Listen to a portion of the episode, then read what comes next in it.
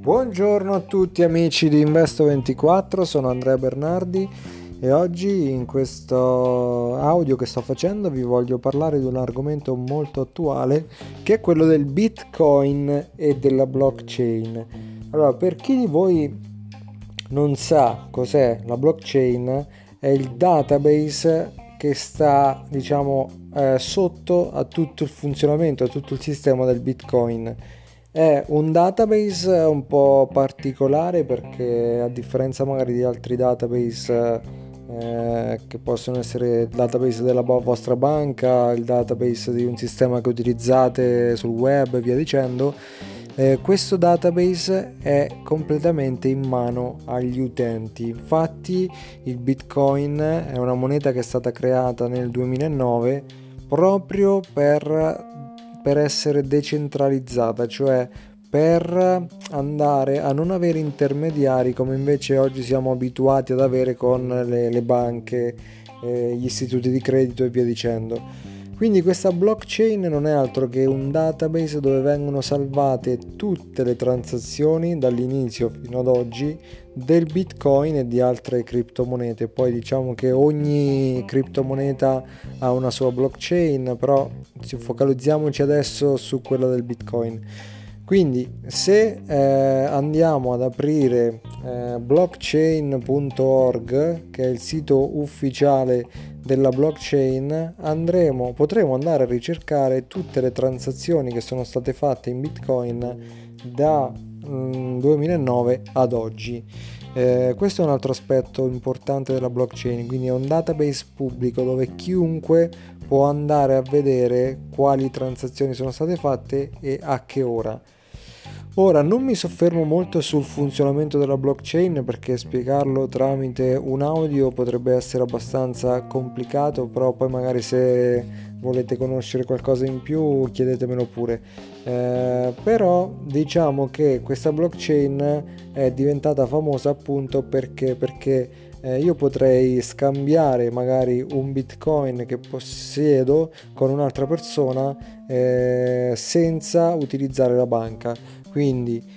eh, questo database viene memorizzato all'interno di milioni di computer in giro per il mondo e viene sincronizzato tra di loro. Quindi c'è un software che sincronizza questo database e quando io faccio una determinata transazione, quindi muovo il mio bitcoin e lo voglio mandare ad un mio amico, ad un mio collega, eh, in automatico viene salvata questa registrata questa transazione all'interno di questo database sparso in giro per milioni di computer. Quindi è sicuro proprio per questo motivo perché per, mentre facciamo un esempio di una banca, eh,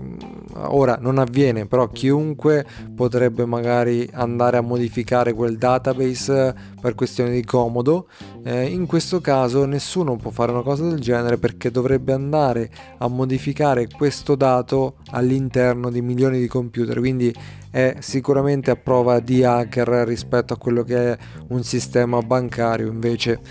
Oh, detto questo, il Bitcoin oggi è una criptovaluta molto volatile, quindi è uno strumento di pagamento poco utilizzato in sé per sé per pagare e molto utilizzato invece per quanto riguarda la speculazione, perché come abbiamo visto eh, oggi non è che posso andare ad acquistare un caffè e pagarlo in Bitcoin,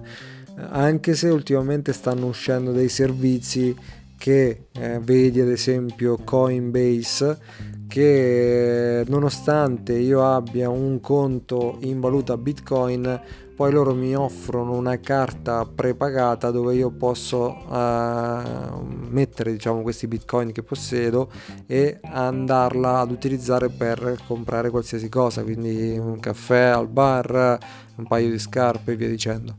quindi eh, si stanno sempre di più evolvendo per far, um, per far essere il bitcoin una vera e propria valuta a tutti gli effetti anche se la mia opinione oggi è quella che questo bitcoin essendo così volatile non è utilizzabile realmente come una vera e propria valuta. Mentre invece è un, uh, un ottimo metodo per quanto riguarda la speculazione perché comunque anche nel trading si possono fare buoni affari con il bitcoin. Diciamo che non segue molto le regole dell'analisi tecnica non segue molto le regole che ci sono generalmente nel trading ma è un canale un po' a sé. Però non è detto che comunque non possa essere una buona opportunità eh, potrei parlarne per ore, posso dirvi che ad esempio per chi non lo sapesse io posso acquistare o vendere bitcoin direttamente al mercato, ad oggi il bitcoin ha un valore all'incirca di 10.200 euro, quindi se io voglio acquistare un intero bitcoin, perché non è detto che debba acquistare un bitcoin, potrei tranquillamente acquistarne parti, quindi 0,10, 0,05 e via dicendo